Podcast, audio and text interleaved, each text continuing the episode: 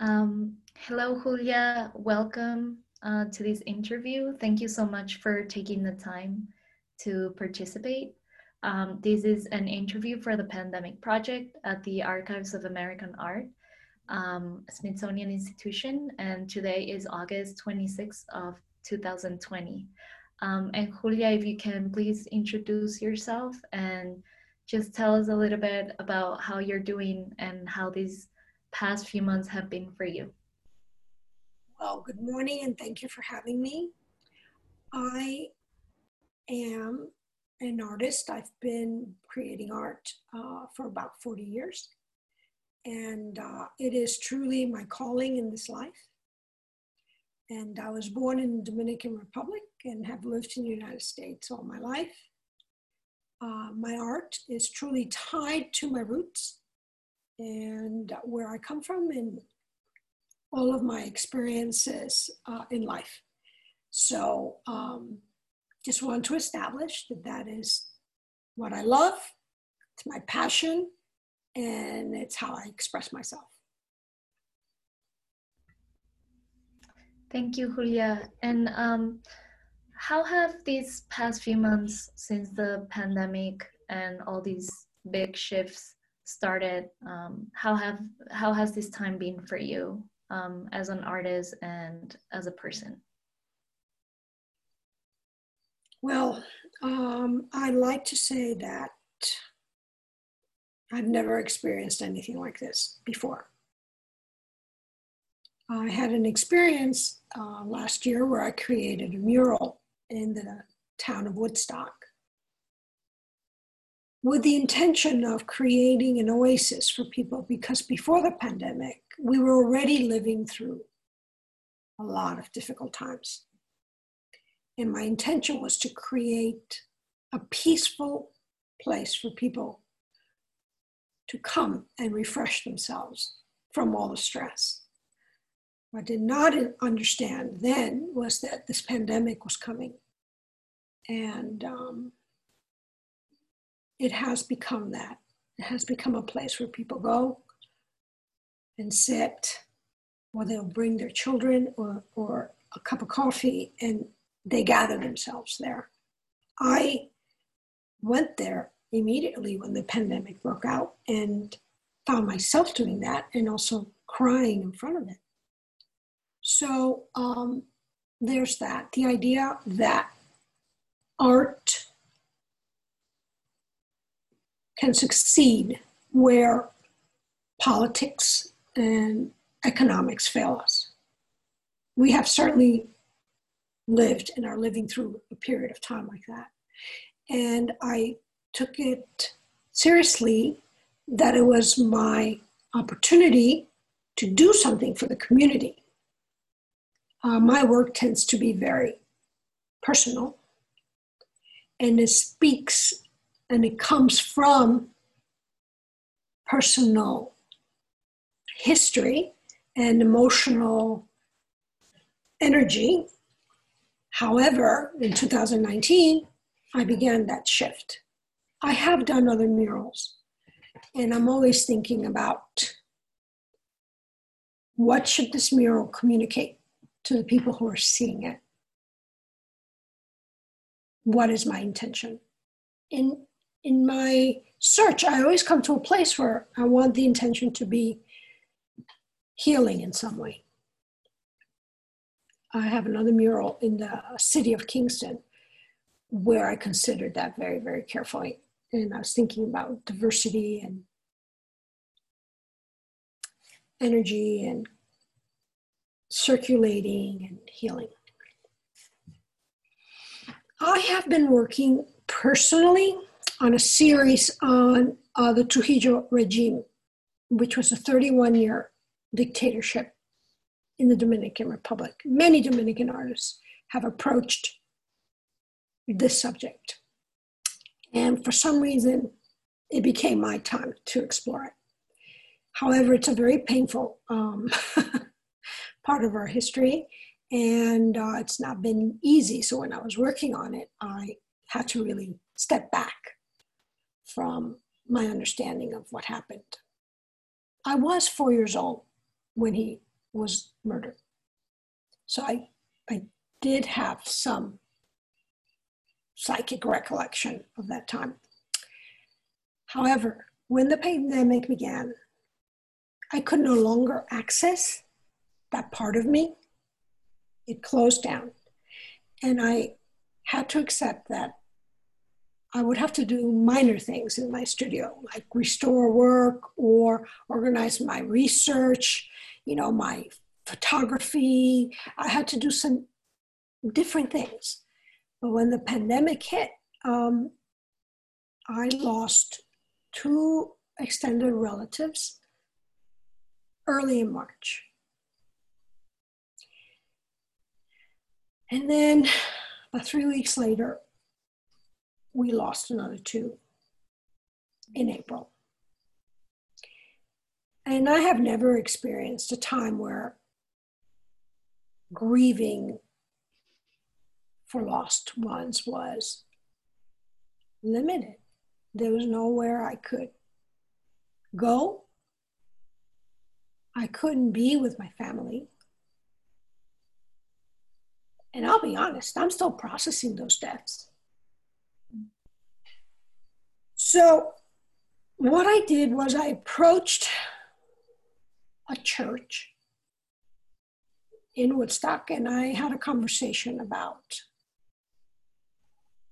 feeling that I had lost part of my humanity because I could not worship, I could not grieve these deaths. And out of that conversation came a very different project, which is the one that I'm involved with now.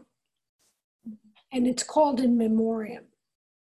What we did was we created a large banner that said, you know, if you've lost someone to COVID, we would like to honor them. And we gave them an email. Um, what I want to explain about this project is that even though I'm the person who's painting and I'm the person who originated this concept, there's many hands behind it. You know, there's the person who got a funding, so we could buy materials. There's the pastor who did a service on Facebook, and she and I are constantly in conversation. She receives the names. There's a woodworker who made these crosses that I had designed. Uh, there are two grandmothers, one who primed the crosses, the other one who painted them white and delivered them to me.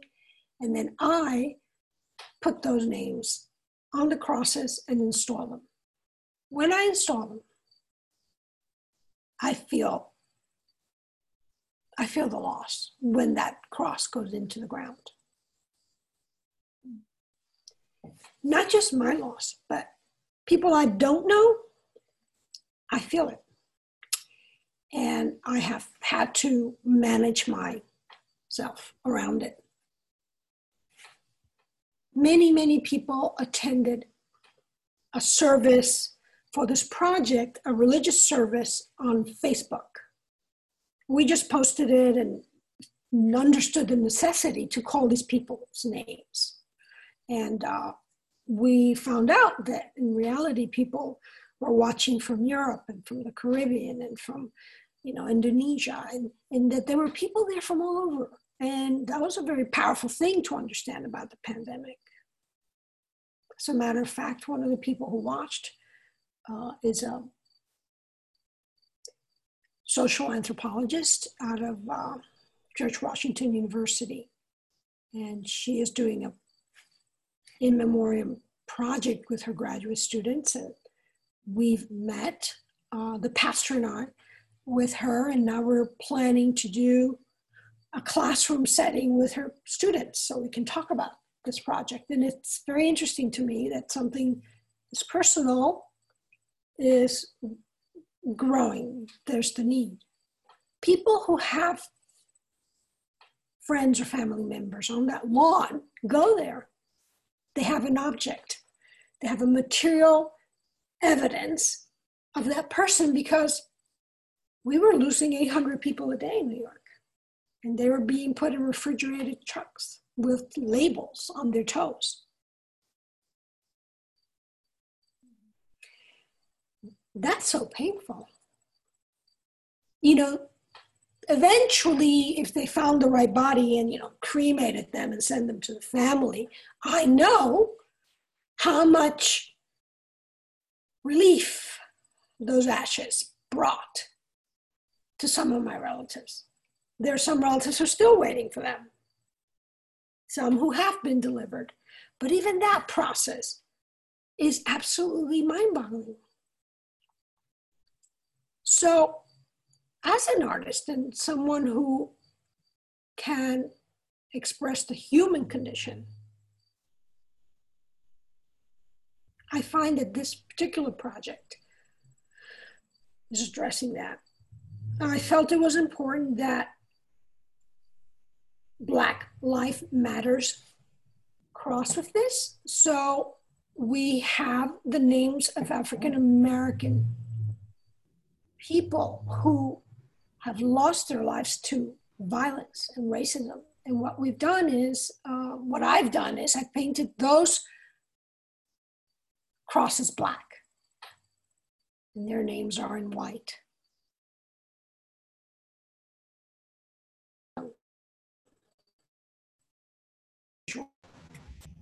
And as things continue to go on, I will continue to, to do it that way. I never expected that my work would take a, a community based direction. But here I am. The first day that we put in the crosses, uh, we were interviewed by the local paper, and the pastor and the photographer went inside, and I stayed in. I was still installing, and a man stopped. Don't know who he was, but he stopped to thank me for dealing with it, for giving acknowledgement. Because, you know, up the street we have a fancy coffee shop, and people stand in line to get the super looper lattes. and so they're going to walk by there, and some choose to not look, some choose to look, and some just stand there. So the pandemic has redefined for me what my, my art should look like.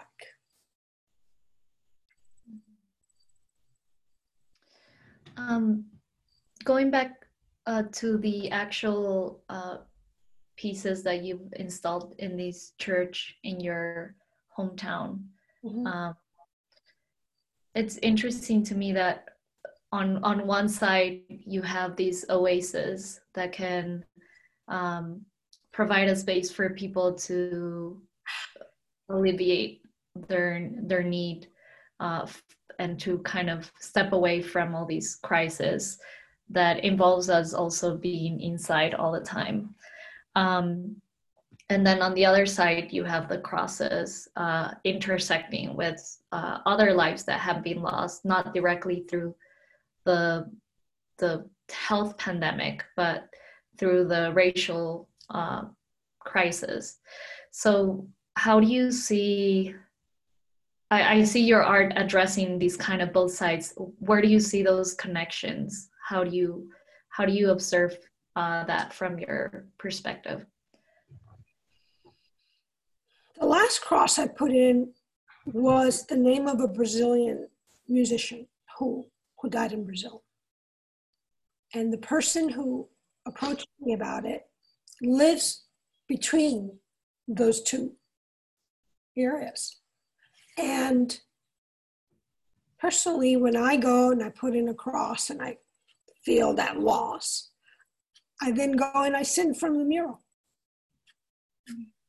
You know what I mean? I, I do that the the other the mural's on a corner, right? So you you don't see it from the street; it's on the side, and it's a little bit more private than the crosses, which face traffic and face the main street. On the other side of the mural, there's an area just for children with little bunnies and little butterflies and birds. And even that side, it's so simple. Um, also provide some, sim, you know, uh, direct relief because those creatures live in, in the field in front of the mural.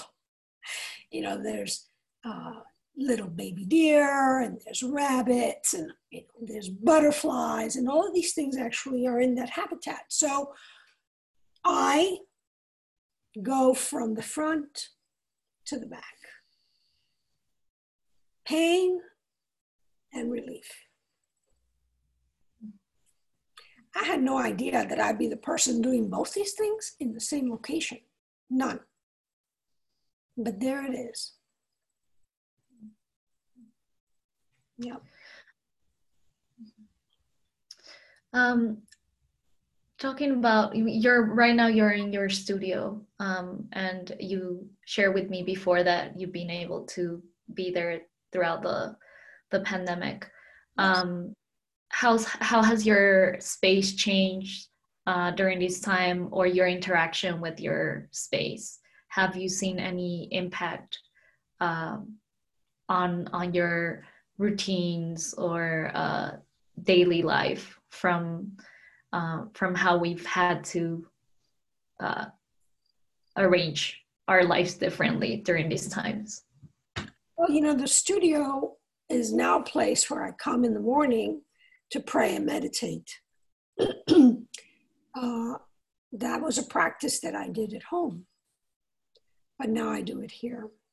Um, there are exhibitions, so I am packing and you know working around the day-to-day stuff related to that. But now part of my art supplies are white crosses. I mean, I can show them to you if you'd like. But I have now a workstation for that project. And um, that's my my table where I make the crosses and in front they dry and I have all of that out. And so that's new. I have a particular box and, and tools in the box that I put there for when I go to install. The studio is now also a place where I am processing more than I would have. You know, I used to come and sit, look at books, think, write whatever about the art. But now um, I'm looking through photographs and thinking. In order for me to do that, it, it requires that I have a, an area here where a lot of photos are out. And I usually, you know, of course, a lot of my work in the past has been tied to family. And let me show you.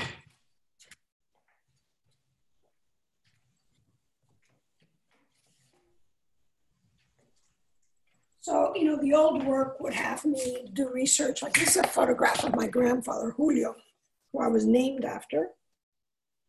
So finding that photo was important to me. And then, you know, uh, when I was a kid in the Dominican Republic, when I was a baby, there were no photo, no uh, photographs unless they were formal. So I had very, very few photos of myself as a kid. So if I find something, I'll draw it so that I can keep it longer. Or, you know, I come from a very strong matriarchal line. And I'm just now starting to explore some of the men. So, all of these references are there, except that now I have other references. It's not just my family. Um, and usually I'm a very tidy artist. I would have that cleaned up and I would put it away. But now I'm like, nope. There's something there you need to find. You don't know what it is. Just take your time. That's new. I mean, I'm the kind of artist you would come in, you wouldn't believe that I'm, you think I was a surgeon or something. Everything's like clean and neat and orderly, but not now it's not as important. Now I have to change, change my mm-hmm. routine, change how I process. So I'm, I'm, I'm giving myself room to be flexible because I, I realize that this is not regular time. It's not what I, this is not what it was. This is something new, different, and I have to do things in a new and different way. Thank you so much, Julia. I really appreciate um, you sharing your space and uh, observations. Um, before I stop this recording, um, is there anything that you'd like to say on these uh, during this interview that I didn't ask you about? I would like to address um, the contribution of Latin artists. I would like to address the value of having us be part of the conversation. Many of the crosses on the lawn are not Latinos and they are not Blacks. These are many, many uh, Caucasian people who are in pain. And for some reason, they came to me to do that. So I'm servicing them as well. And I'm servicing myself and my family. And anyone else, uh, there's a name coming for someone who lost someone in Mexico. So I would just like to thank the archives for this opportunity and to remind everyone of our ability to make a contribution historically in this moment, in the past, and in the future. Just to talk about that. And I thank you for uh, the opportunity to be part of this project. Thank you so much, Julia. Take care.